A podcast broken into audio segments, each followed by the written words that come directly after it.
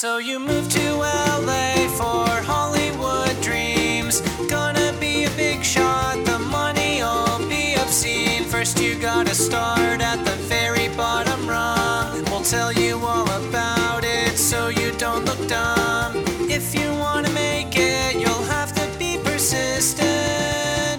But I'm pretty busy, talk to my assistant. Yo, welcome back to Talk to My Assistant. Everything you never wanted to know about being a Hollywood assistant. I'm so, so glad you're back because it either means someone in my family is bribing you or you dug it. And either way, it's good news for me. But we have a great guest this week. She talks about starting as a production assistant or PA in Atlanta, which was her hometown. She gets really into the nitty gritty of life on set, which apparently sometimes means getting into the shit, literally with a plunger. And I love a good bathroom story.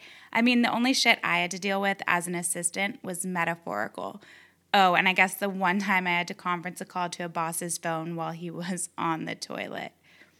But as she also shares, being a production assistant is like a powerful way to see the actual magic of movie making. She then made the move to LA and started over in an agency mailroom. So she talks about the actual move and shares honestly some of the most entertaining agency assistant horror stories that I've ever heard, which is why we bleep out her name a couple times in the episode. But before we kick that off, I want to remind you to check out the website where there's a blog and a photo for every episode. Maybe pull it up now because the photo for this episode is a kind of visual aid for the beginning of the interview. You can also see the photo on our Instagram at Talk to My Assistant. Also, when you're done with this, the third episode is also already up, and my guest for that episode talks about life at a TV network, as well as navigating the industry as a woman and minority, which we can all learn from. Thanks for listening, and please rate and subscribe. Now for the fun stuff.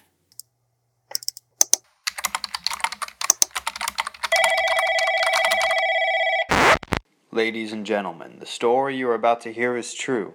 The names have been redacted to protect the innocent. I was working on Drop Dead Diva, which films Okay. in South Atlanta, like past Atlanta, South Georgia. So it's very hot. Yeah. It's very humid. For whatever reason that I cannot remember, the extras bathroom was shut down. The honey wagon like wasn't there or something. And so we had started letting them use the regular bathrooms. There's a two stall bathroom So there are just a ton of extras using the bathroom. lines lines of extras Okay. for this show Okay. using these bathrooms throughout the day which Was it like what they had for lunch? Was it like a burrito situation? chick-fil-a just really Okay. shoots right through you that fried, chick- fried chicken and sweet tea it's delicious and it gets you going. Uh anyway so yes so the toilet gets clogged and the locations people are nowhere to be found. And lo and behold the person who was asked to take care of the problem was me. Um so what was the problem? a very very backed up diarrhea situation uh, so anyway, it was totally backed up. It was awful. When my boss asked me to do this, she was embarrassed to ask me to do this. Uh, which like at least there was that, right? Like you're being asked to like plunge other people's poo. Right. So I plunged the toilet and I made my buddy who I worked with take a picture of me. Um, she took the picture of me and we made a sign that said, No job is finished until the paperwork is done. Please make sure your paperwork has flushed before exiting the premises. Look, whoever said being a PA wasn't a creative job certainly hasn't done it. Yeah, I actually stole that from like a cross stitch thing on, behind my granny's toilet, but I thought Oh it was my God. appropriate. That's exactly, honestly, how I envision Georgia. Like people have cross stitch Hanging hanging behind their toilet. Yeah. Like cross stitch everywhere. Yeah, it was a cross stitch of a kid holding a roll of toilet paper. Wow. Well, I think it just goes to show like it's a metaphor for being at the bottom of entertainment. No job is too small, no job is too dirty, and it's all going to fall on you. I actually became quite famous because seasons after I had left Drop Dead Diva, people would text me and say, I am staring at you while I pee. because my picture was still posted on the back of the bathroom door. So, yeah, I I'm really interested about you know your start in the industry because I know you started in Georgia, um, and I know you're from Georgia. Yes. So how did you end up getting involved in film in general? So I had no idea what I was doing, as most people who end up out here would Right. say. So I actually had gone to school for marketing and for music business. I'd Okay. been interning in Nashville, so I didn't have any experience at all, zero. And I was had graduated when nobody had jobs and had no idea what I was doing, and I'm sure my parents were really nervous for me. And in that time, I had gotten a paid internship at a marketing firm and it was in Atlanta. And so I had like a little bit of leeway because I was an unpaid intern for the most part, where I could like have some spare time during lunch, which ended up helping because I started hearing that things were filming in Georgia and that that was like a thing. And I never, ever, ever would have moved to LA and been like, I can make it in Hollywood. yeah, Uh, because it was just so new to you. well, I had no idea. What, I had no idea what I was doing, and I didn't know what you do. It Yeah. sounded awesome. I'm. sh- Everybody thinks about working in the movie business growing up. I had mostly been thinking about music for four years, and Yeah. then I was like, well, I don't know. I maybe I'll try it. If I'm gonna do it, I might as well do it here while I have literally nothing else going for me. so were you living at home? Yes. Okay. I was living at home. Was So it helps to be able to take a risk if you're living at home. Yes. Yeah. Almost everybody who graduated when I graduated had no job and was living with their like, parents. Oh nine. Yeah. Yeah, right after the crash. So, um I was living with my parents and I like got this I like had done some internship and like had long periods of like doing nothing. I'm sure I was like thinking about life a lot. Then I got to hearing about the film industry and um, I was like, okay, cool, well, I'm gonna do that. and I didn't know what that was. Right. So I started going to these Georgia production partnership meetings. Right, because just to give background, there's so much production Yes. in Georgia. Oh, yeah. So the reason why it had come to my attention was that there are these tax incentives in Georgia that make it cheaper to film there, and they were actively trying to bring more productions. So was this kind of the beginning of the boom there, or had it already been? Yeah, Have they been shooting there for a long they time? had started doing uh, Vampire Diaries and Gossip, not Gossip Girl, sorry, Drop Dead Diva. Like a few, there were a few things that were Okay. happening there that was getting buzz. So that was how I even heard about it at Okay. all. Was that there was just stuff in the newspaper about like, cool, there's sets around town. Yeah, yeah. Um, and they're building stuff, right? So um, I was like, cool, I'll just try this here, but I didn't know what to do. So I I actually can't even remember how I found what the Georgia production partnership was. Oh, actually I do. So when I told my parents that I wanted to do this, my dad is a lawyer and he just joined the entertainment section of the bar because you can join any section. It doesn't have to be what law you practice. And I would just go to these networking events with lawyers, entertainment lawyers. Wait, that's amazing. So you are fresh out of college. Yes. You just had knew no you had idea. Mm-hmm. to network, and you were just like, I'm going to go pretend to be a lawyer. I didn't pretend to be a lawyer, but I like You just, but you, I'm it was all lawyers. Yes, right? it was all lawyers, and my dad would be like, "Put on this blazer or whatever." Yeah. And I'm like Oh, uncomfortable. do you go with your dad? I'd go with my dad. hey, I'm- good for him. Yeah, I'm sure some people probably thought I was like his weird young girlfriend or something at first, but then he's like, "This is my daughter," and he would. It was awful. I remember being sweaty and feeling ridiculous because these people are brilliant lawyers, and I'm like some idiot from public college. But I think that's amazing. That's Yeah. an amazing way to kind of yes, wiggle your way into networking. My and to be honest, my dad who would tell you himself that he's not the best networker, but he wanted me to be better, Right. would like uncomfortably force me to do this stuff. And I had gotten a little bit of networking experience in the music world because I would go to like music conventions and stuff. So like I had done it a little in the music world, but I truly truly had no idea what I was doing in this land. So I'm at all these meetings with entertainment lawyers, and at one point I meet this lawyer, Steve Weisenecker, which I might, I hope I'm not butchering his name, but he is He's actually definitely listening. So yes. He's actually one of the lawyers who helps negotiate and does all the politics and everything to get the tax incentives Oh, wow. established. Yeah. So he's like a big deal. And Kind of a but big deal. a very big deal. I I'm sure I had no idea that he was that big of a deal when I met him. I met him and his wife, who were very nice and were astonished that some rando girl was just showing up at these lawyer meetings and trying to talk to lawyers. And he told me about the Georgia Production Partnership um, meetings and said to start going to those. And had and he set me up on a coffee with somebody who worked in the film office Oh wow. which was my like first coffee meeting Yeah. biz my first general Yeah. as we call it out here in la i didn't know that name yet though so that's how i heard about georgia production partnership meetings this is all a long story to say that i started going to those while i was interning i would just leave my internship and Right. go to these meetings and they were bizarre it's like actors trying to get jobs. It was mostly older people. There was almost never younger people there. And the only interesting part was when they would talk about the local stuff that was coming to town. So were these people who were just kind of like, oh, this is a new opportunity in Georgia. I'm just gonna see if I can. Kind of. I mean, it was to kind of establish what's going on around town, what's coming soon, what people need. And it was supposed to be like a networking thing. You had to pay for a membership. I paid like whatever the student membership was because I still had my student ID. I still have my yeah. student ID. Keep your student ID for as long as possible. uh, yeah. So I would just go to these meetings and be like harassed by old actors who were like trying to make it big time. And Yeah. Uh, but in the process, the lady who ran it was like, "Oh, well, we have I have this thing I put together called the PA Academy, and you should do it."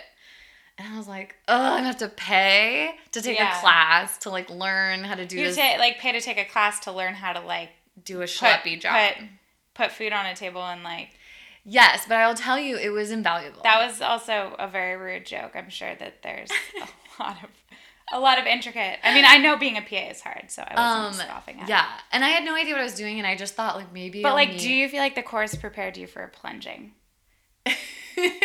we did have a small section on toilet cleaning and Wait, you did? maintenance. No. Oh. no, it was all very professional. Uh, yeah, no, it was awesome. It was like you paid $75, I think, and you'd show up. And the first day was like a panel of all these Turner people. And like, I didn't really understand what they did. Turns out later, that's the job I actually do now development stuff. Uh, and then the second day, you went to PC&E, which is a camera and equipment rental house in Atlanta. And they like literally had you like if you showed up one minute past the fake call time they would like yell at you and you had to have this like little fanny pack with all the essentials that you needed on set and um they like told you how to put together a c stand and like what an apple box was and all this like lingo there's very there's a lot of things on Well, yeah, because you're talking about a honey truck, and I just pretended like I knew what that was. it sounds like a a honey wagon a honey wagon. It's it sounds like a honey pot or like. It's Well, a trailer where people Weird pee. words. but they also refer to all they're all called honey, honey wagons But like what's like the a honey trap or like honey pot? That's like some some like dating thing. a honey trap was like Honey a trap. con where you like con a guy Yeah. into something with Yeah. your Okay, that's with your snatch, I guess. With your That's the- snatch. that sounds like a Georgia that's the word. honey. That's the honey trap. Is your snatch. Uh, anyway, so we like learned all this stuff, and then they would let you interview like. The, you had little classes with like an, a person who was a first AD, a person who was a cinematographer, a person who was a locations person, and they would all explain what the heck they do and tell you like nightmare stories. And I wish in Georgia I have a notebook where I took notes on like all the crazy stuff that these people said because I remember this woman was a first AD, which is very rare. There's not very many women ADs in general. It's a hard, hard life that job. And Well, I mean, it's probably part of the reason why there aren't a lot of women directors in general. and she That sounds like a whole episode. hashtag me too. And yeah, I mean, like the very first story she told us was about Denzel Washington making her cry every day on set. She would talk about how she would let herself cry for like five minutes every day in a bathroom. But I Yeah. was like, oh God, this is a crazy world. Because this woman was like an, an adult. Yeah. She was in her 30s. Well, and I'm like assuming. production is just so brutal in terms of like the physicality of it. Yes. Like the hours and the standing around and all Yeah. of that. Anyway, that's all a very long story to say. I did this little PA academy and then nothing happened. I thought I was gonna like get a job from it or whatever. And I was like, oh man, like I spent this money, now I have nothing to show for it. And so I emailed the lady who ran it and was like, hey, I remember you talking about some PA that you knew who bought a house or something from their PA salary and that she was like very resourceful. And I said, I don't know anybody in this business who's like my age, that's a girl. I don't have anybody to talk to. Uh, Can you introduce me to this person? I'll take them for a drink or something. Yeah. Out of the blue. I mean, honestly, I was desperate because I had no job. I do that all the time. and I didn't hear anything back from her. And I was like, oh man, uh, how embarrassing. Yeah. And then all of a sudden, I got an email from this girl, and she had not deleted the chain below it. Where So classic. she just forwarded your like request for yeah, and it said, "Uh, this girl seems smart. I don't think she's psycho. Dot dot dot. Up to you." Oh, if she only knew. I know, right? The real truth. Uh, so she. But really quickly, I just want to Yeah. like emphasize that because I think when you're, it- it's just so clear that the way that you get jobs in this industry is having someone get your foot in the door. Yeah. And sometimes you do like, or often you do send an email to someone asking them to connect you with someone. And I think as long as you're respectful about it, that's totally a good way to do it. But also sometimes people just don't respond, and it's Oh, it's yeah. just a numbers game and not taking it personally. Oh, I've had many a people not respond. Yeah. When I was in the music business for like a hundred years, I was like trying to meet Joel Katz. he was like one of the biggest Is entertainment. it bad? I lawyers. don't know. Okay. He's like a huge entertainment lawyer, uh, and it was a fruitless journey, but I still did it. Like, Yeah. what's the harm? It just goes in their junk mail or whatever. If they Yeah. But anyway, so the girl wrote me back and was like, haha, yeah, let's go to a drink. And here's what I'll tell you that I learned from that experience is we set up a time to meet. Uh, it was like an hour before we were supposed to meet, and she canceled on me. right. And this was the second time that this had happened because I had that that first coffee meeting that I told you that I got from my lawyer networking. He that guy also canceled on me on the very last minute, and I was like, "What is wrong with the people in this business? They're so unreliable." But both times, the person felt so bad that by the time I did meet them, they were super helpful, probably more helpful than maybe they would have been. Right, 'cause because had they kind guilt. of probably felt guilty. Yeah. But yeah, I was but really also, worried. that was before you moved to LA, and I don't know, it's probably different in Georgia, but in LA, things get rescheduled like four times, All and people time. don't feel bad because that's just the way that the Yeah. the well, I was very butthurt by this. No, I I would have been butthurt too. I had I had a call with an alum because that's how I like got my first job was through like my school's alumni network. Uh-huh. And at one point it was like 15 minutes after the call was supposed to start and I emailed his assistant and I was like, "Are we Oh, I'm like, "Here, are we to do this call?" And she's like, "Oh, uh, it looks like we're actually going to have to reschedule." And I thought that was so crazy and so rude. And then the amount of times I had to pull shit like that when I was an agency assistant and just underwater Mm-hmm. and you're just you're not respectful of Yeah. people's time because just like the parameters of what you're trying to get done. Exactly. So it's important to not take stuff And personally. and I'll tell you the world, the set world is just so different too from the LA and especially the agency sure, world yeah. because I I have two very different perspectives on agency people from dealing with them in a production office Yeah. versus being the person who needs something done Right. quickly. Yeah. But um but yeah, so anyway, I finally met with this chick. She was super nice. I'm so glad I didn't give up on meeting with her after she canceled that first time because she actually helped me get like my first 3 jobs.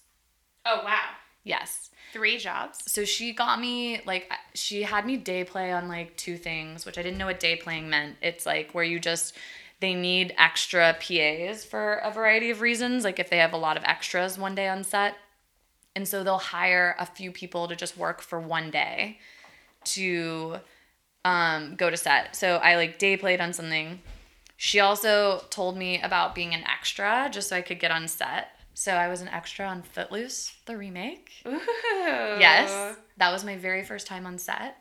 Uh, and then she got me on an award show, um, the BET Hip Hop Awards, and that got me.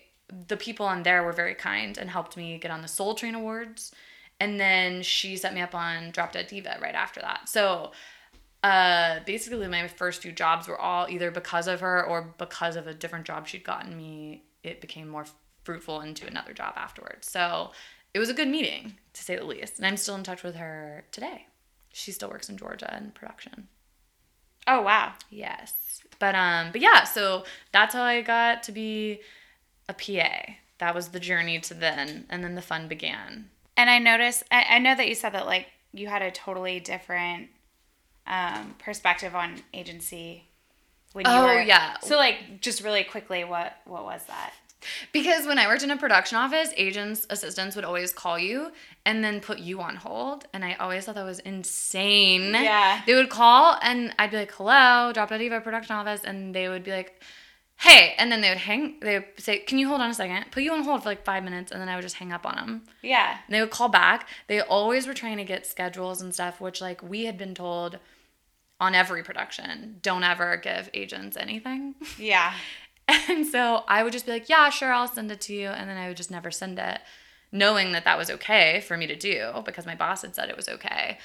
Um, but now, having worked in the agency side, knowing that that poor assistant is getting Right. screamed at and Yeah. reamed for not having the data days Yeah. or whatever, and knowing that they're handling like 50,000 calls in Right. a row, it's like you just can't even imagine that volume when you're sitting in a production office Right. And it's such a different world. and their attitudes. Nobody is agency assistants are not nice. So that Yeah. was it actually kind of helped me later when I became an agency assistant because when I would call production offices, I'd be like, I know you're not supposed to share this, but Right. Just always helps to play both sides. Like that's why some people find it so valuable to work at an agency is because they know they're going to be having to deal with agents Yes. forever. So at least they know kind of what they're dealing with, I guess you could say. yeah. Um, so then you worked on sets for a while. Like what was Yes. Plunging toilets, Plunging getting toilet. people food, people on set food, and also later in life, food is so important in this dumb business. food is number one. if you can just get the order right every time, I think then you'll be successful. That like I mean, that's true. and I'm a psycho about food because people in the production world, even the like non-important people are so mean. If they're if they don't want tomatoes and there's tomatoes, they're never to just put them aside. They're to let you know that you screwed up and there's fucking tomatoes on their sandwich And they just to it. be fair, at least I felt like an assistant. Normally, that wasn't even your fault. You're just like the first Yeah. line of fire. So, what I learned very quickly is you make sure you double check everything when you go to the restaurant. You never trust the people there and you look inside the boxes Yeah. and you always get a receipt because you get screwed if you don't have a receipt and people will scream at you. There's so many uh, so many varieties of ways you can get screamed at, but f- if you can eliminate food from it, then it'll save you like 50% of the So true.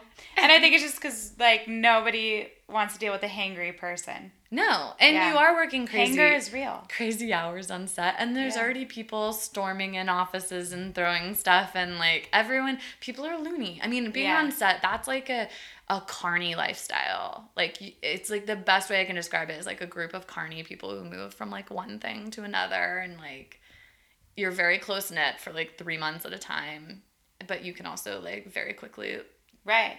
form like cliques and stuff it's just like high school Yeah.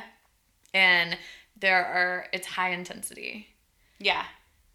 It sounds like it. I mean, just also stakes are high. You know, you have to like make your day and all Yes. that. Just like I can imagine that the pressure would kind of for funnel sure down, or just the environment could be tense. For sure. And there's a lot of like lingo and things going on, and you don't understand what other people's jobs are. And I think that that's like, there's so many jobs in this business that I think that having worked now in a, a variety of places, that it makes it easier to understand why people are pissed off. Because when I first started, so many times I was like, I don't understand. Like, why is she being such a bitch about Yeah. this? Yeah. and then later you realize like they have this other reason why this other thing was very Yeah. important and someone's screaming at them about it. But you Yeah. don't know. Like you truly don't know. It's pretty screams. What benefits do you think that you got from being a PA as your first job? And then where did you go next? Well, it's low paying and there's a lot of free food. So number one, free food. because The you PA 15. the amount of money you make is like you could also just work at McDonald's. right. Uh, but uh, I think you're immediately exposed to like the magic that is putting together a show, which is exciting. Aw. You learn about hierarchy, which is very Yeah. important. Um, and you meet a, a ton of people, and you learn that like the set world. Even more so, I think, than out here in LA. The set world is so much more dependent on like okay, like, yeah, you're smart, but like, are you fun to be around for 15 hours a day? Are you a lunatic? Are you going to show up? Because Yeah. there are so many people like who are just unreliable. I mean, when I was on one show, there was a locations guy who was just off his rocker. Like, he would, he had gotten my number off a call sheet, which get used to that if you're a girl. I had that happen multiple times. Wait, you mean random people from he the pulled crew. your number from the call Yes. sheet to ask you out or like hit he was you? married with kids, but he would call me and text me over and over. Oh my god. At like two in the morning. It Wait, that's crazy. horrifying. What did he say? Just weird stuff. I could tell he was like on drugs or something. Something was wrong, and he was a nice guy, but like something was wrong. And Yeah. I finally told I told somebody about it because I it kind of scared me because when you like I was sometimes alone at the production office very early in the morning or very late at night. And the only other people who are usually around very early and very late at night are locations people or transpo people. And he happened to work in locations. So I was alone with him in the dark of the night sometimes with nobody else around. So I finally told somebody and they were like oh my god that's crazy. And I was like, yeah, like, shouldn't we tell our line producer or somebody? Like, shouldn't he get in trouble for this? And they basically were just like, well, you really don't want to make waves, and this is a close knit team, and he's been on here every season. Yeah, and, And- it's so messed up, but then that's also kind of how LA is. hmm I learned very quickly. And so they were like, maybe just see if he does it again. And then we'll say something. And this is two female bosses, by the way. Two female bosses Ah. who who told me to me so shut up and pretend it's not happening. And this guy isn't even that not important. zero importance, by the way, zero importance. But because they were a crew, a crew that had always worked together. Oh, so they were like a team. yeah, I Or feel they like were like a felt like a family, kind of Yeah. like okay, well, yeah, but he's got a wife and kids. Like, what are you gonna Yeah. like get him in trouble and he needs this job or whatever? Because it's like, you know, some of the people, especially on set, it's like it's not. You don't need a Harvard degree to do it, and like Right. you know, there's at the time there wasn't as much going on. It wasn't like it would be super easy for him to hop from one show to another. Right. Um, so I didn't say anything and I just never ever replied to any of the text or calls ever. And then like a week later, he like fell off the back end of a truck. There was like some and he like was mysteriously gone for like Wait, two did he- weeks. Did he die? No. and that was the murder of Yeah.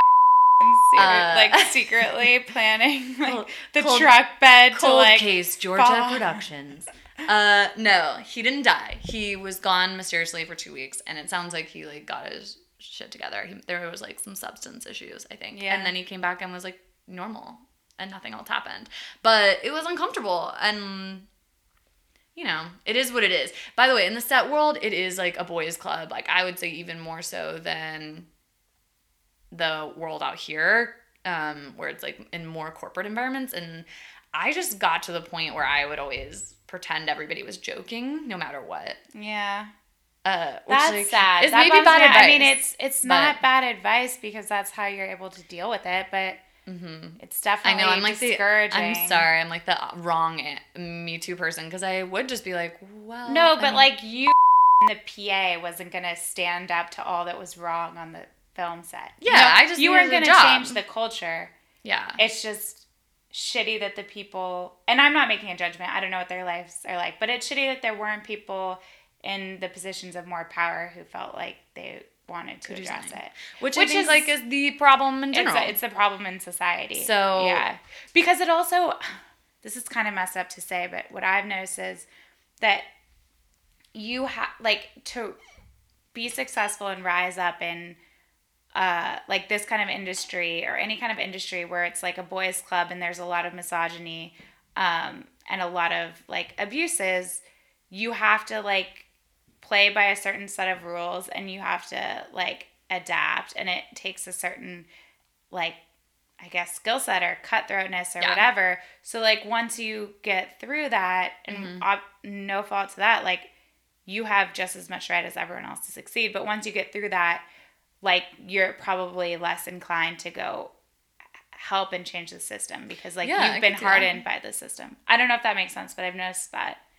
Yeah, well, or you start to think like, well, they, everybody was like that. Yeah. I find myself saying that, and I feel bad.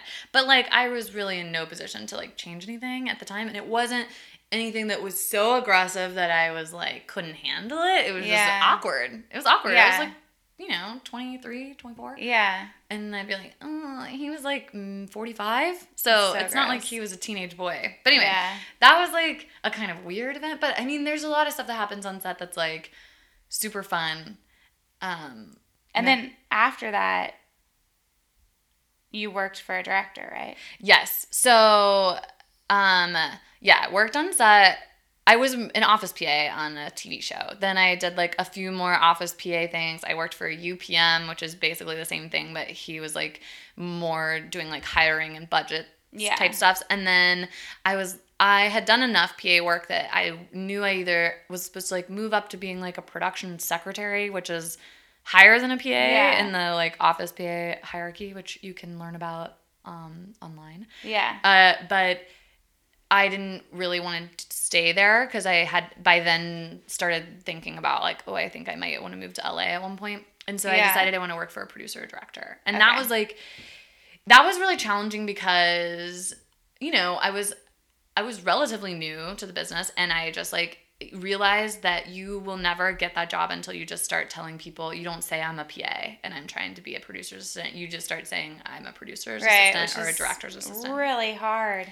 it's super hard and i felt like i didn't know what i was doing and i was like well i'm not qualified or Yeah, you had like imposter syndrome. yeah, yeah Yeah. people are gonna look at my credits and none of them say producer or director assistant but the problem is is that until you just say that's what you are the only incoming calls you get are for the job you already have on Yeah. another show Yeah. right and so i could have PA'd for a thousand years Yeah, because it's so gig to gig. Yes. Yeah. Yes. And then so I finally just said I only want to be a producer's assistant or a director's assistant. In the meantime, I got this job on an indie film where indie films are kind of like you wear a thousand hats.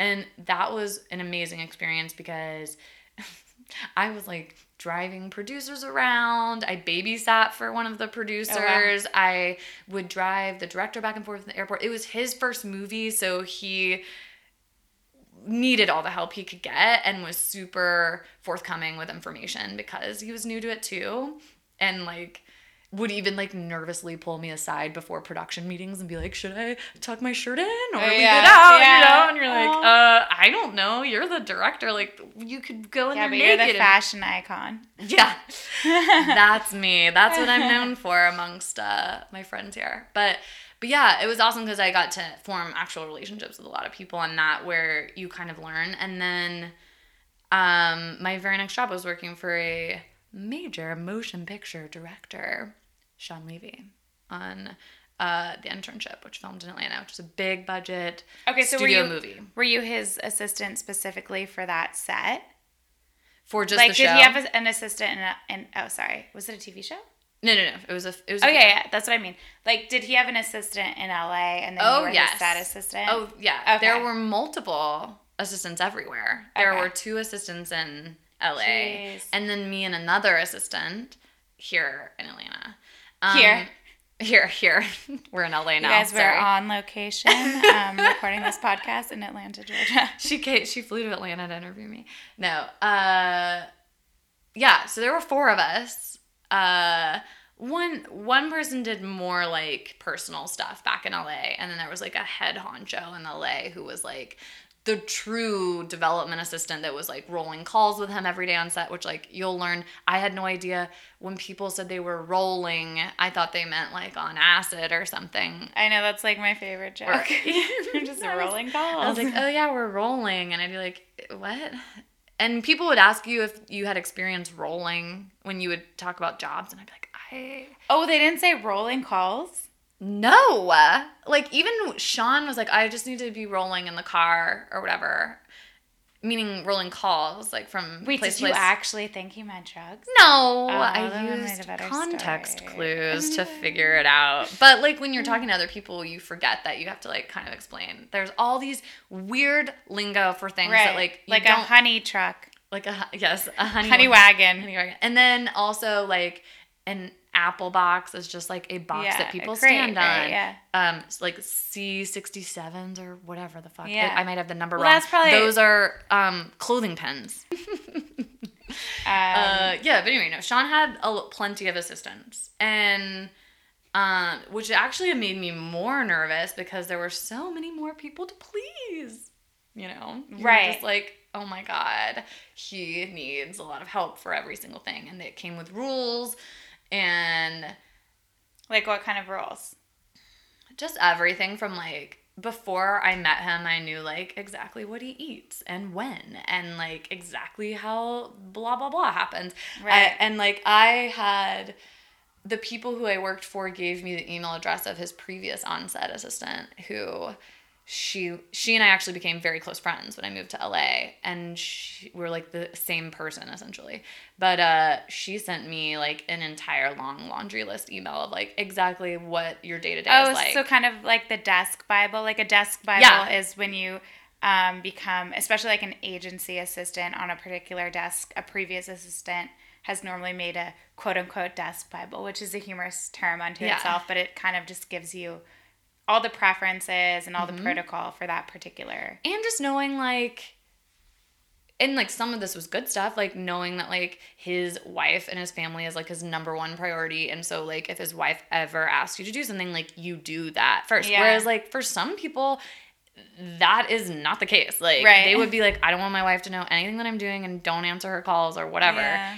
In this case it was very much so the opposite like she's a part of his life she, take care of her so she's happy and the kids are happy because we're on location and like it's not that easy being on location Right. um, so it's good to know and those things um, before you go into it. And like also, I would say take a little bit of it with a grain of salt because you have to like build your own relationship with these people too. So like sometimes when you get list of things of like this is what this person is like before you meet them, it can you're like okay, you know. Oh, right. It's eye rolly. Yeah. Yeah, and you're like, okay, but eh, some things, yes, very important to know. Other things, I think you can kind of like play it by ear when you're working for them as to like how relevant it really is to Right. your specific relationship. You know, I, I think that's kind of one of the themes in general is just that it's all ridiculous and just knowing like which ridiculous things you actually have to care about and Mm-hmm. which things you can be like the whole industry in general Yeah. when you think about it it's like yeah getting someone's lunch order is really important it's ridiculous Mm-hmm. but it's something that you can do that's just going to make your life easier and it's really important you know what i yeah, mean exactly. And sometimes that's like what I would say is like I would be so scared about something that was on this list, and then it turns out like it actually isn't a thing that he cares about. It's like one assistant had a problem with it some time ago and like put a thing on this list of like never do this or and but in your head you think okay well I'll be fired if I do Right. whatever. But right he was actually a joy to work for and was developing other This projects. episode of the podcast is sponsored by Shawn Levy. and he's the reason I got here, really, is because he was had a production company where he was producing stuff too. Right. And so he was working on what He we still does, call yes, right? Yeah. yes, Twenty One Laps. yeah. And I didn't know what the word development meant. I didn't know any of that. And so I would just like insert myself and ask him questions. Like when it would rain and we'd be trapped in his trailer for like an hour, I would just ask him questions about stuff. And he was also super forthcoming. He would get on a phone call and then get off and be like, Did you know? Do you know what a back of the envelope deal is? Do you know what I meant when I said that? And like explain it. What's Which- the back of the envelope deal? it's honestly, it's just like where they jot it down, like oh, Okay. the sketch out a deal Yeah. with numbers, like bef- without having like an official contract. It's, like, Okay. it wasn't like that important for me to No, know. no, no, but it's but nice. it was like I it's so know. rare that someone in that like position of power takes an interest in. Hundred percent. Yeah. And to be fair, he did that like this one kid who had written him a letter that he admired, like came to set for two days, and that kid he was like super helpful with and mentored him for the few days that he was there or whatever. And he would do that a lot. Like I actually think there's certain people you'll learn in your career that get pleasure from helping people and bringing them in the inner circle, and then there's other people who either don't know how to do that or don't have the time to do it or they just don't want to help you. Well, because there are And people who feel threatened even though they shouldn't. Yeah, and like Shawn didn't have any reason to be threatened by me. Well, yeah. at all. Well, little did he know. Little did he know. And now I'm directing all of the future Night at Museum movies. yeah.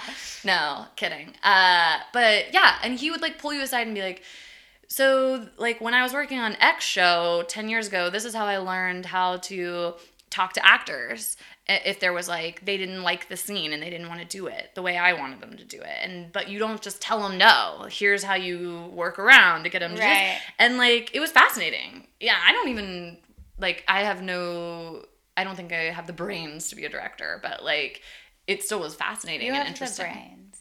Oh, thank you. Yeah. Thank you. Um. So. So he helped you when you moved to LA then? Yeah, so he realized I had an interest in development based on our conversations, and he basically was like, "This doesn't exist in Atlanta," which it doesn't. It, Atlanta is just a physical production hub right now. Okay. Um, even like most of the stuff that comes out of Turner, I think a lot of that stuff is developed out here. Because Turner headquartered in Atlanta? Okay. Yeah, Yeah. it's a part of Warner Brothers. yeah. so yeah. A lot of the development is coming from LA. I'm sure there are some things like Cartoon Network things and stuff like that that might be local, but for Yeah. the most part, development as a whole is something that happens in LA or in New York.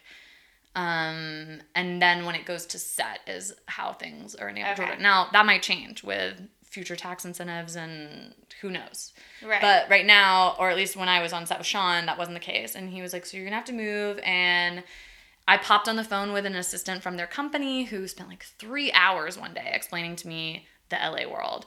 And that's so nice. I know, which now I realize is like, I can't believe she did it. She still works there. She's amazing. Um, You can't believe that she spent three hours. yeah, for somebody who she'd literally never laid eyes on. The funny thing though is she'd actually never laid eyes on her boss yet either. She got hired while her boss was on set. Was her boss someone else at the company? hmm the Oh, president so of the she was just like Dan. stepping up. That's nice though. Yeah. Uh, but I, I think there are a lot of people out there who Want to be helpful. I disagree. I think you would do that. But I think there are a lot of people out there who do want to help you and explain things to you. yeah. And it's just about finding like your champions. Because everyone, especially people who have come to this like not growing up in the industry, everyone had to learn somewhere. Yeah.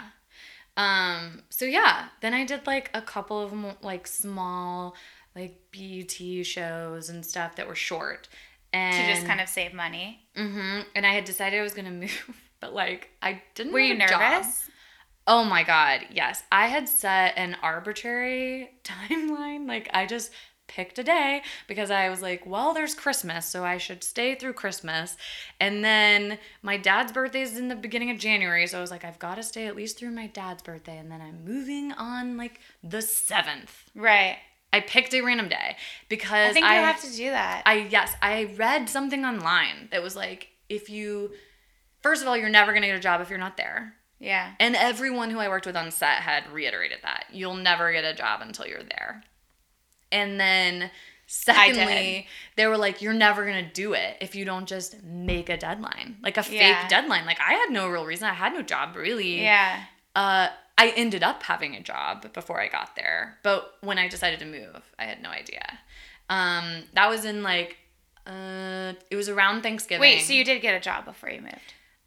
mm, yeah, like two weeks before. That's what happened to me too. Two weeks I think before. if you can like pretend like you already lived there, you can work You around. could even. I would just That's tell what people I did. I'll be when you create the deadline. You're like, I'm in LA on January seventh, and or just say I live in LA. Yeah, that's But what I I'm unavailable until the seventh or whatever the Well, whatever I mean, like say. the chance they're gonna reach out and like Yeah, and like so I like shadowed Shawn in post production, like flew out here and one of our um our production supervisor let me like stay at her apartment while she was out of town So I nice. could like check out the Yeah. town. And these girls like took me to dinner. It was in, it was crazy. Like honestly, for as much shit LA gets, like I had like the full welcome wagon of Yeah. like show up. And the only thing I was dreading was that everyone was like, "Welp, you're gonna have to get a job at an agency." Yeah. And I was like, no. But I made this fake deadline. I had no place to live. It was now Christmas. And I was like, well, I told my parents I was leaving in like 10 days. Yeah. And Were were your parents supportive? mm, ish. My my dad and my brother were like, yeah, sure. My mom kind of I think just thought it wasn't actually going to happen because it didn't seem like I had no job, I had no place to live, I had no money because I'd only been working as a PA. So it didn't seem like real until like 3 days after Christmas.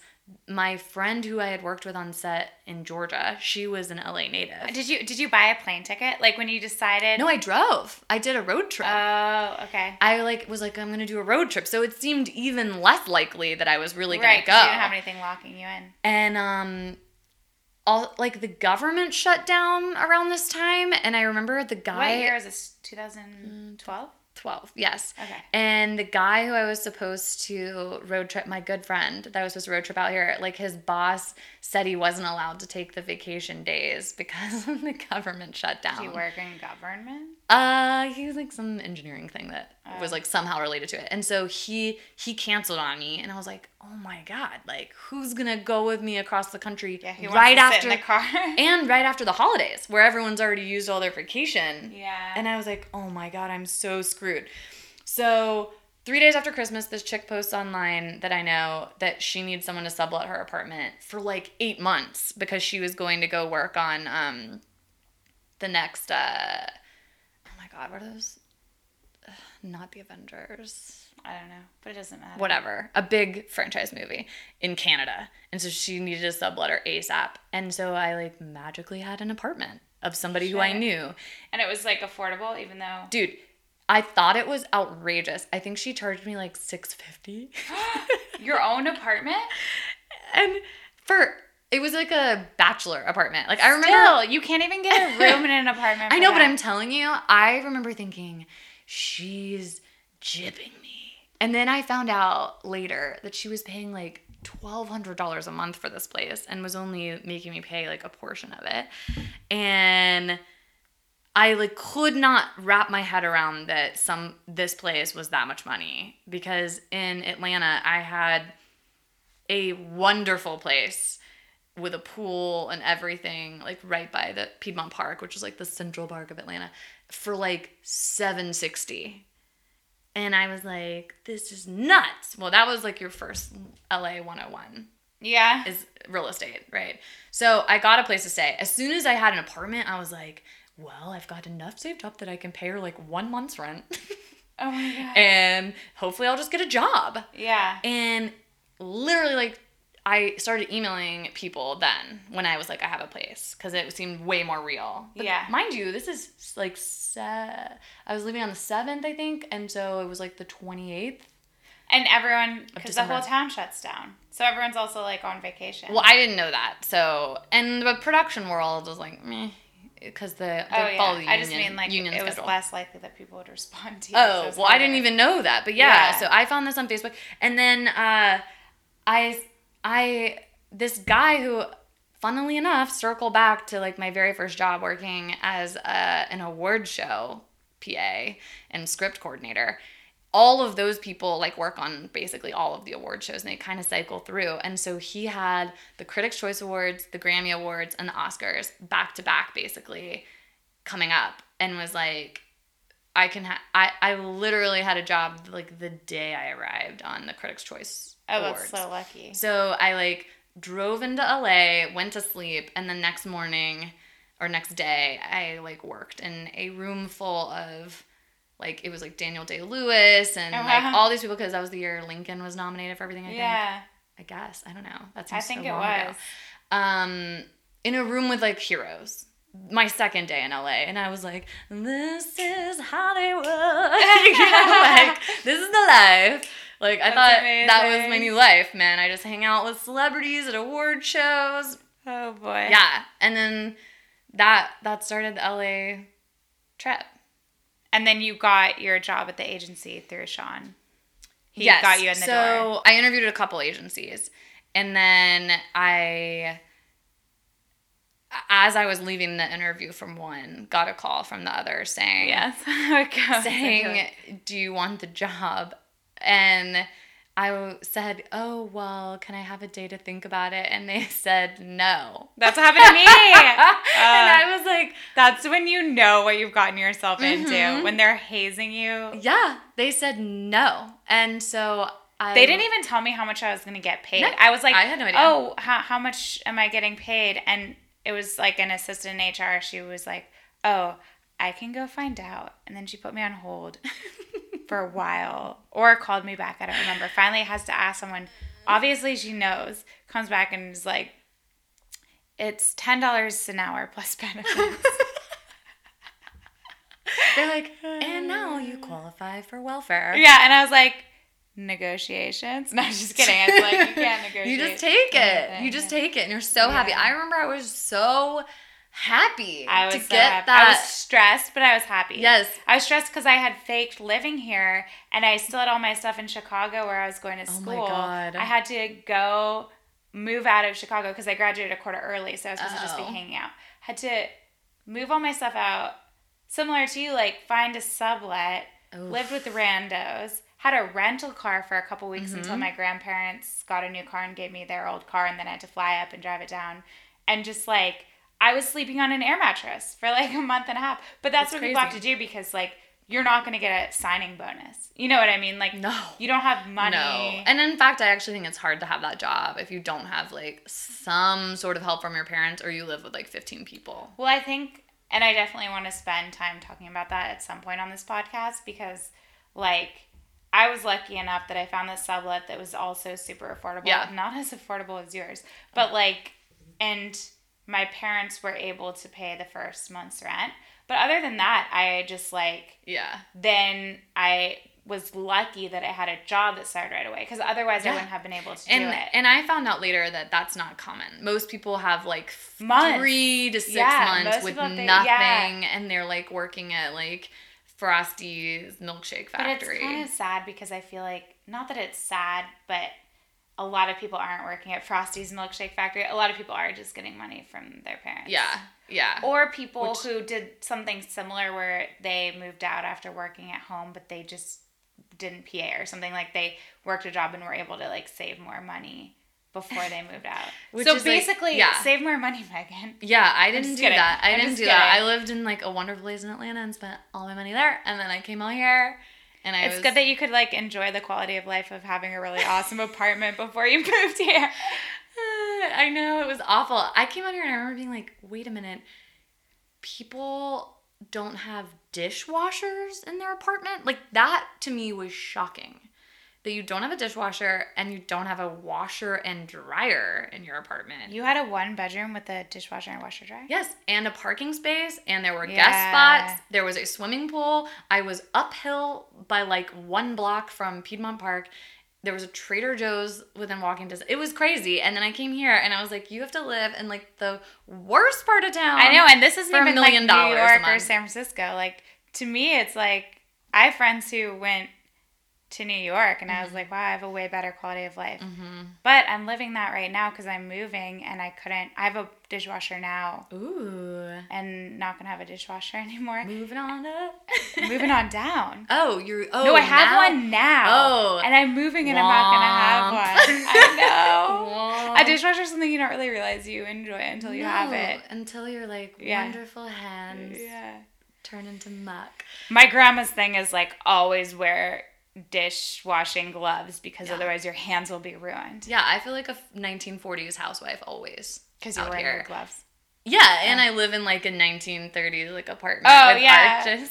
But the character. It's all about the character. Yes. The character, the anyway. crumbling character. Yeah, so I got out here. I mean, it was not the normal version of things because I remember I was like at the Grammys the night before my first day at the agency.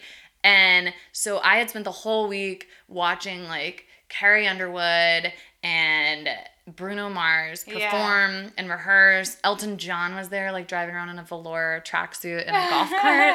And I was like, this is my life. Like the award shows, working on them when I first got here, like Yeah. really screwed with my head about how fun LA was gonna be because then it was like I showed up at the agency and they were like, Your life is over. Well, it's scary because I had a similar thing and I was coming like straight out of college. Mm-hmm. And it's that feeling that that scary feeling and also like the lack of autonomy. Mm-hmm. You know, just like you can't Do anything. do anything. I actually remember when I started the agency thinking if I had had this be my first job out of college, that I would have quit the business. Because at least I knew this other part of filmmaking, which was like fascinating Yeah. to see like a flat piece of cardboard be painted and look like a actual loft brick apartment right from like Yeah. the art department Yeah. and set deck and like to see green screens and how they do visual effects and how movies are made. Like I saw all of that on set live and I felt like the only thing for me that like pushed me through at the agency was knowing that like my heart lie, lies in the magic of putting together a movie and seeing something from a piece of paper come to life and just telling myself that like as much as the job sucked at the agency that it was a part of that long Yeah. process and that Yeah. you're a part of it in some way and that you just i it made me set a timeline for like getting out Well, I think that that's also super helpful because there's this like vibe at the agency that they're the kings of the business and everyone else is not. Mm-hmm. So you can, if you don't know what the rest of the business is like and that other people Yeah. will laugh at agents, then you sometimes get to thinking like, I'm where the popular kids are now.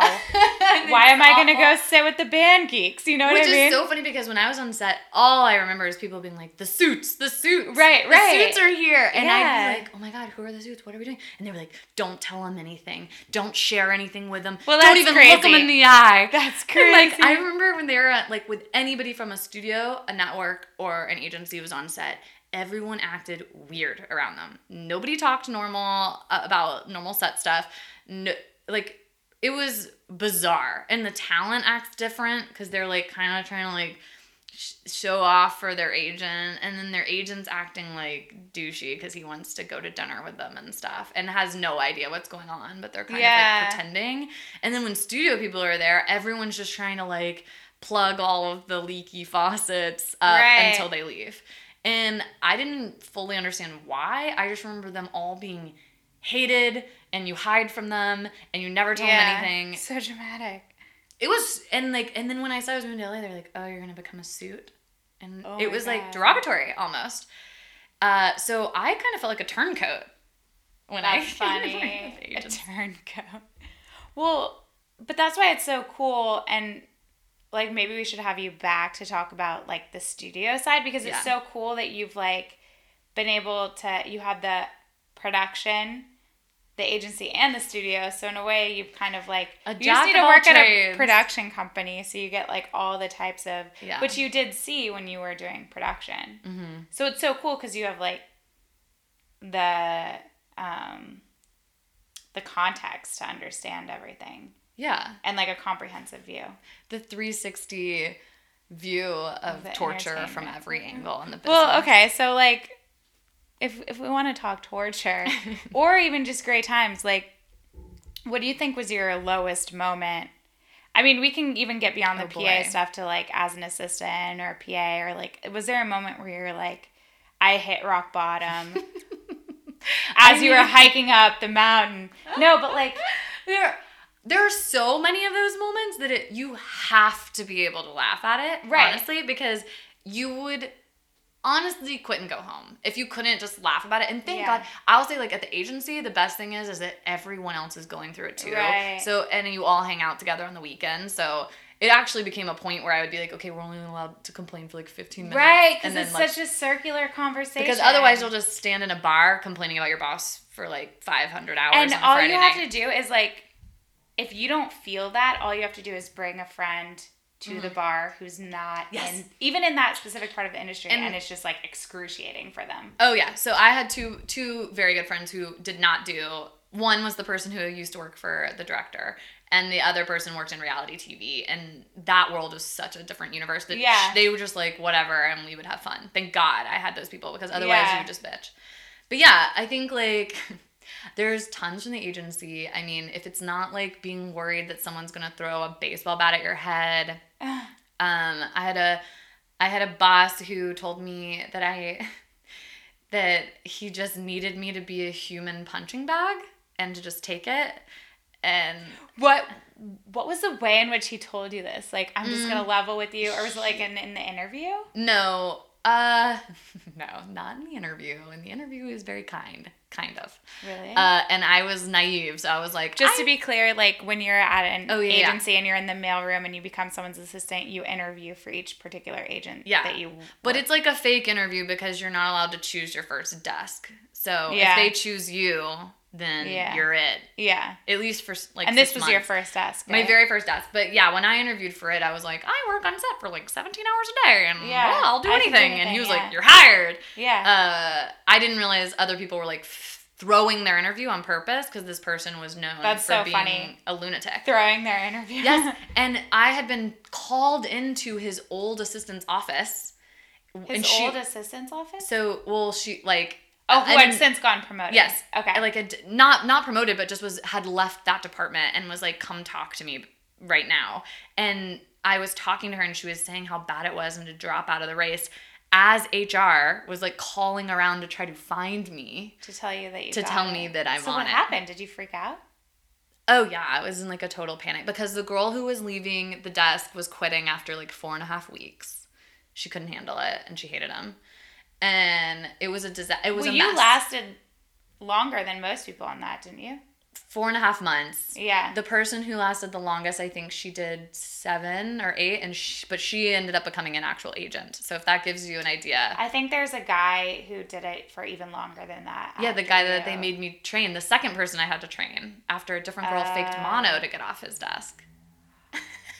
I remember the fake mono. I don't know. Ah, I don't because she had like mono that would like come and go. I think she. you have it forever there. once you have it, and so I guess she like got it again. Uh, but Oh right, yeah, that was So- crazy. what a good excuse. We should all keep that in our back pocket. I mean, I thought it was brilliant. I was Yeah. like, why didn't I think of that instead of being tortured? you know what? Like if you're working somewhere where there aren't rules, then you don't have to play by. But I'll tell you, like, uh, he was abusive in a weird way, like an abusive boyfriend, because there were days where he would like compliment me and tell me I was smart and like explain to me how he stole clients and blah blah blah or whatever. Let me tell you how and I I'd be steal like, clients. yeah. and I'd be like, yes, maybe one day I will be an agent. Could I do this? Because Yeah. like at the time. I had come to California with a totally open mind. I Me told too, myself, yeah. no matter what my set friends say, I'm gonna just see. Like maybe I would. Like I'm good at sales and marketing. Like maybe I'd be a good agent. yeah. And to be honest, it was such a like cluster disaster and like just you're just deluged with all this information and you don't know what it is for or why because nobody tells you and it's like all so fast. I definitely was like, I don't know, I can't I definitely don't want this job. But he had would call me and be nice sometimes, but then like at one point I guess he like saw that I was like flustered or annoyed with him and like HR used to like check in on me to like make sure I was okay. So that just tells you the type of situation I was in. But and he would like say, "I just need eh, I just need you to know that I'm going to scream at you and you just have to take it. I just need an assistant who can be like a human punching bag. Just like don't do, you shouldn't take it personally. I'm just going to scream sometimes because and he would turn red like a tomato when he would get flustered. Oh my god. And he would swing this baseball bat around in an office that had glass everywhere, like a glass desk and glass like glass alcohol bottles Such and a everything. thing to do. It was awful. Um, but then other times he was like perfectly uh, nice. I use lightly, nice for an agent. Yeah. Um, but yeah, so he would say things like that. He also one time called called me over and over and over again on a Saturday starting at like 7 a.m. to- because he wanted me to book him a hair appointment. And For that day, for the weekend. hmm And I I had listened to our trainer who told us that they're not supposed to be calling us on the weekends and to just say you're on a boat. And I actually really was on a boat that day. Not at 7 a.m., but like a few hours later. And so I just turned my phone off because I was upset with my life. And Yeah. I was like, I'm just going to turn my phone off. What is he going to do? Tell HR that I didn't book his hair appointment? Yeah. He was calling me over and over and over again. And my phone died anyway. So when we were out on this boat. And so I didn't get any of his messages until like the next day because I stayed at a friend's place that night. And I had like 10 voicemails from him just like going crazy. First about the haircut, then telling me that I like messed up some schedule, but like I hadn't. It was ridiculous. He was just spiraling because he felt like he didn't have control over you for that day or something. Yeah, it was crazy. But Yeah. that's that is a valid excuse that you were on a boat because I was. And You're- what are you supposed to do? to live your life. I'm on a boat. It's a Yeah. Saturday, and like, and it was something that was. It wasn't important. It was something that could have been fixed on Monday morning, and it wasn't like a big deal. But he was just making a big deal out of it. Well, it's also one of those things, and I've talked about this with other people. It would have been just as easy for him to call the hair salon for that Mm-hmm. yeah, of it than to Or call you to call the or hair. to just email his client like, "Hey, there's this one thing that says it's happening on Tuesday afternoon that's really not on Tuesday or whatever on your schedule." But So like, funny. why was that pertinent on Saturday morning at 8 a.m.? I have no idea. Um, but anyway, so there's all those like push and pulls. I like I I have had a variety of bosses like things where people are watching inappropriate things at work and like you're what kind of thing? Like pornography. You had a boss instance. watch porn at work. Oh yeah, totally normal. Totally normal. Do you think Uh, that's totally normal, or do you think that the boss that no, you had? I definitely don't think that's normal. Okay, I thought you were saying like it happens all the No, time. I'm telling I was you, like, does it? It is not normal, folks. It's not normal. I had been told before I actually took the job though that that was a well-known issue with him and but that he was so much better than my previous boss in terms of anger management that like if you could just deal with it and pretend like it wasn't happening around you that your life would be better Oh, so it was more of that tactic, like that you had to employ in Atlanta. basically Yeah. yeah. and so i would just pretend like i never knew anything was happening ever and Were there any times where it was just like you couldn't ignore it? Uh, well, no, I mean, like, there are times when people would be like, first of all, everyone knew about it. That was the weirdest part, is everyone would know about it and laugh about it. And, like, you know, you're going in there to get someone to sign an expense report and they have it on, like, two screens or whatever. It's just bizarre. Um, but, That's like, crazy. everyone to me, 'cause, at- like what? What Everyone at agencies have like treadmill desks and stuff, which is awkward because you're just like staring at someone walking on a treadmill in a business suit. I had a boss who had a treadmill desk that was literally like never on. I I feel like I'm surprised she didn't put a chair on it. like a bar stool. Yeah. She ended up getting a sitting desk too. great. great. um yeah, and like I mean the I had a boss that had a treadmill desk that would like watch the porn while he was on phone calls and stuff, just like regular boring conference calls. And then like every once in a while, he would get a little bored with his regular like treadmill walking and do like a little hop or like a little skip in the middle of the walking. Oh. And like one time he tripped and the cord came out No. of his computer. And No. I kid you not. His headphone cord? Yeah. And there was like loud noises that were like immediately apparent to me and the girl sitting beside me what was going on. And also, did he like face plant? Like, what happened in this? Pro- I'm picturing just like, like- lying on the floor, like porn blaring, and someone on the phone, like, he, like- hello, he, like, hello. slid backwards and like took a knee, but it made a ruckus on the phone. And the lady who he was talking to, who was like also, by the way, telling like very inappropriate blowjob jokes and stuff. Oh my god. Which is like the nature of all these calls you listen to. It's just like a bunch of dirty jokes and ten percent business. Uh, was like, what's happening? What's that noise? And then like quickly, every like there was a fluster of movement, and it was like, silence. what else could that noise be? Unless it's like, oh no, I'm just watching a client screener, and it happened to be this sex scene. Maybe he was watching an early cut of Fifty Shades. We don't know. It's TBD. Uh, that would have been a yeah. very, very early cut of Fifty Shades before the script was even written. but it was uh listen it was like uh, humorous at the time because i was like oh my god like this is my life That's amazing.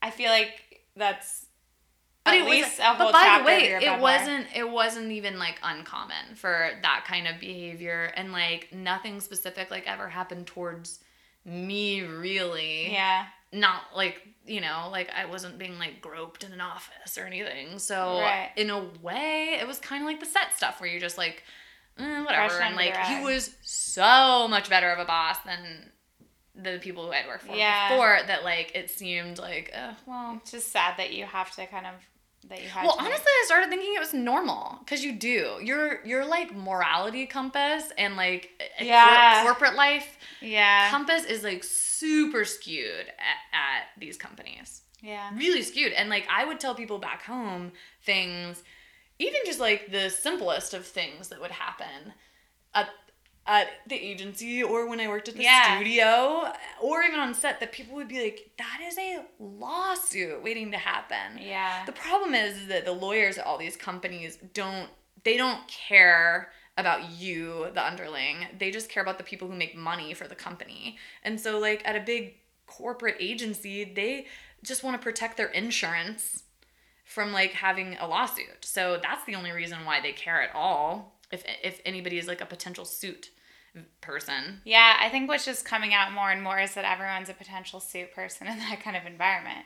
Yeah. Is that what you mean, like lawsuit? Yeah, like Yeah. So, I mean, because for instance, like when I worked for the person who had anger issues, they, HR was checking on me not to see if I was okay because they were trying to groom me into like a respected and cared for employee. They were just trying to find out if I was like at the brink of saying something to a lawyer or somebody. And if I was, they would have pulled me off the desk and put me back in the mailroom, which would have felt like a failure on my part or fired him. Like because they kept telling me that that guy was one assistant that if he tried to fire me that he was going to be fired was what i was told.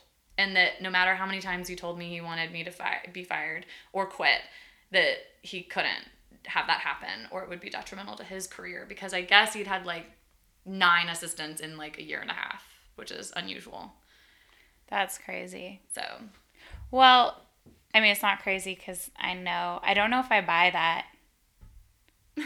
No, I buy that they told you. I don't know Oh, that, oh, that oh. I buy that they would have followed through with it. Oh, but- I mean, I don't know. It depends on how much Yeah. money he was bringing in for the company that year. But you're you're asked to do things like honestly, there are things that you do all the time, and you just have to decide like, is this is this something that I can do? Like, for instance, when I worked for a, a director on set one time who like had a female watch in his apartment that I was like told basically that I would be murdered if I didn't get this watch FedEx to this address, but it had to be like completely untraceable to him, me, or the production company.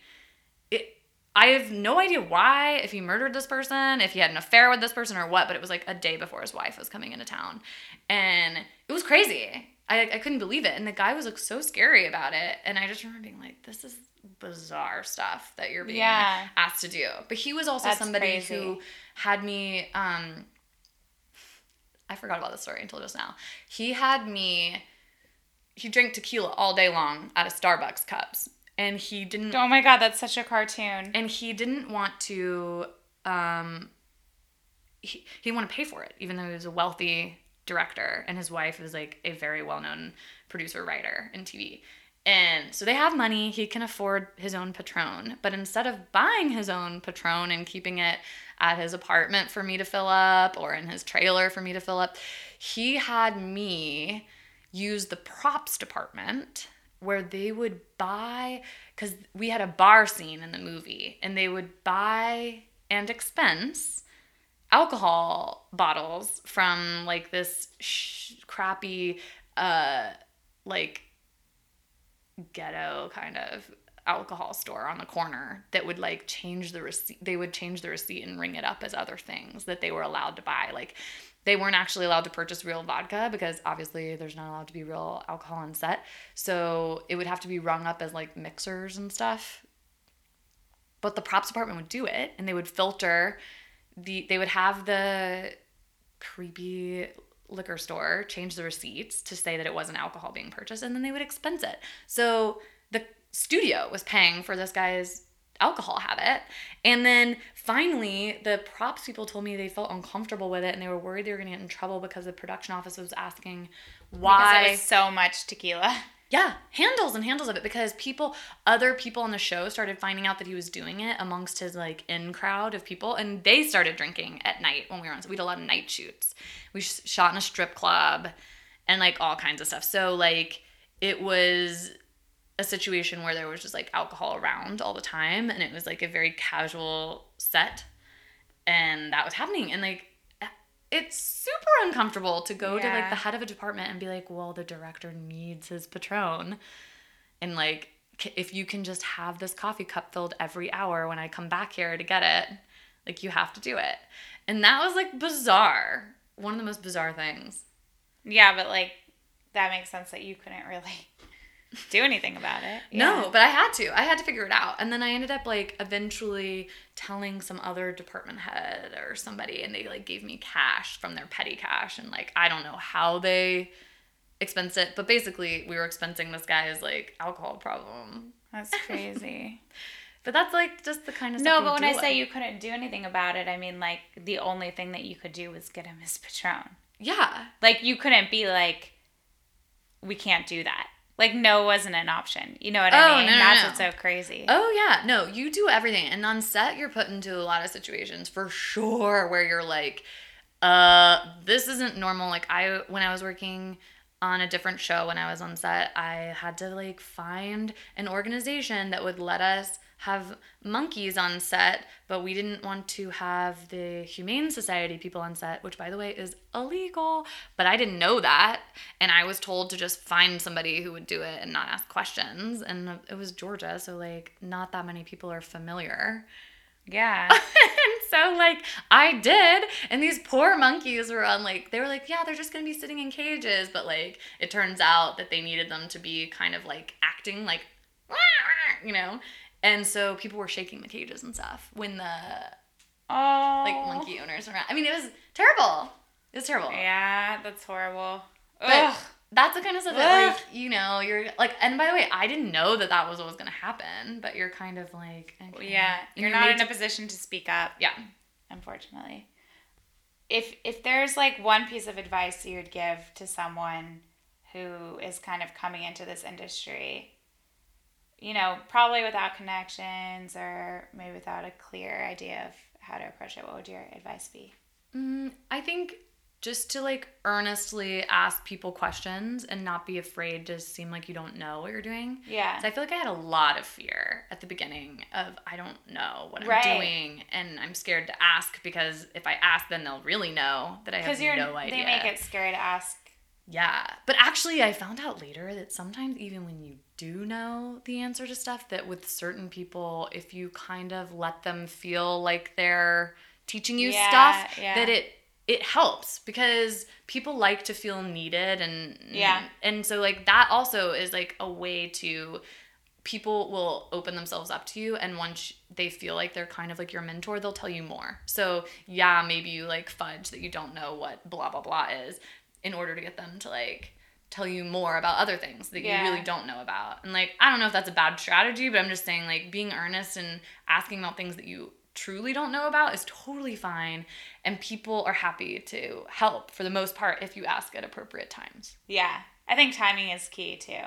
Because sometimes you see like interns Yeah. and stuff asking people like When they're stressed out. questions when they're stressed out. They're trying to get to a meeting. They're trying to get something. or done. They're it's just, like, asking the person at the top of the line when like the person in the middle of like the middle the one grade who would person. have the best answer anyways. Is the one who's doing the work sometimes. yeah too. like if you're an intern i wouldn't i probably wouldn't approach like the evp of production about something but like Yeah. should you ask the other assistants yeah. Yeah. should you ask a ce maybe if they're not just like drowning which they Yeah. usually are but like finding those people who are like the go-betweens with the important people is probably a lot more helpful than trying to get the attention of somebody who's like really at the top of their game and that's not to say not to shoot for the stars sometimes because certainly there are times when those people will take time out of their day Yeah. to pay it forward But, you also want to you want to pick your time and your Yeah. question and, Yeah. and make sure that you're and also sometimes yourself. their advice advice isn't relevant. Like no because they don't fucking know. They have no Yeah. fucking idea. These people are people who like got jobs from like in an elevator. That shit doesn't happen. yeah the anymore. elevator pitch yeah Not a thing. Or- or Newsflash. their You're not even in the passed- building. Their you know? dad passed along the job. Yeah, you're not even in the building. You're not even on the lot where you can pretend to be somebody the way that like Brian Grazer and those people were doing. Like you don't have that access because of security, because of technology. It, and it's it just, changing. Like there, The there are way more changed. people. I, it seems like the industry is bigger, but there are also more people who are pursuing it. So there's Yeah. more people who are Yeah. jumping to take your job. But I think that like those middle level people and the younger people who are just like a step or two ahead of you are always going to have way more valuable information in terms of like who you should know or what you should do or what's appropriate behavior or whatever. And like take everything everyone says with a grain of salt. Totally. Yeah. Yeah, because you'll also hear things that are completely contradictory to each other. Oh yeah, well, different I mean, here's like the biggest thing that I remember being like, well, that's annoying is that I was told when I moved out here from Georgia, you will never get a job in development if you don't have agency experience. Never ever, you're going to have to work at an agency. Which sucked because I really didn't want to work at an agency. Now, in hindsight, I think that that was good experience wise and networking wise. But had I known, because I have now met people who came from Georgia and got out here and got development jobs, had I known I could skip the agency route, I would have totally skipped it. right. And that would have been nice to not have that torture. That's not to say that you wouldn't have the torture from a crazy producer or something. Yeah. Because you could.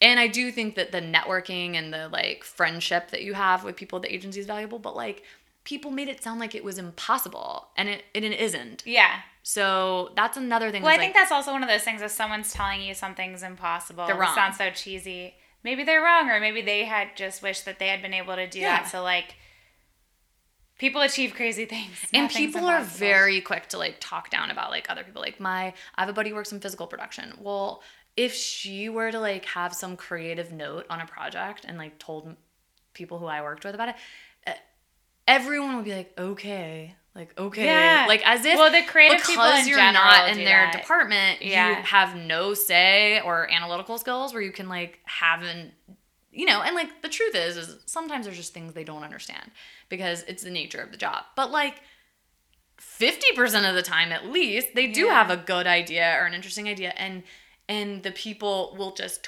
totally shun you Yeah. as if you're like an idiot who would how dare you approach us with your idea and to me that mentality is really screwed up because we're all people who are creative people in this business and i know people who have gone from a physical production background who became producers or became line producers i know people from post production who have done the same thing Yeah. it's a little bit harder to navigate but like it's not impossible and so just knowing that like you don't have to take the main route the main route is just mostly a guarantee that you're on the right track Yeah.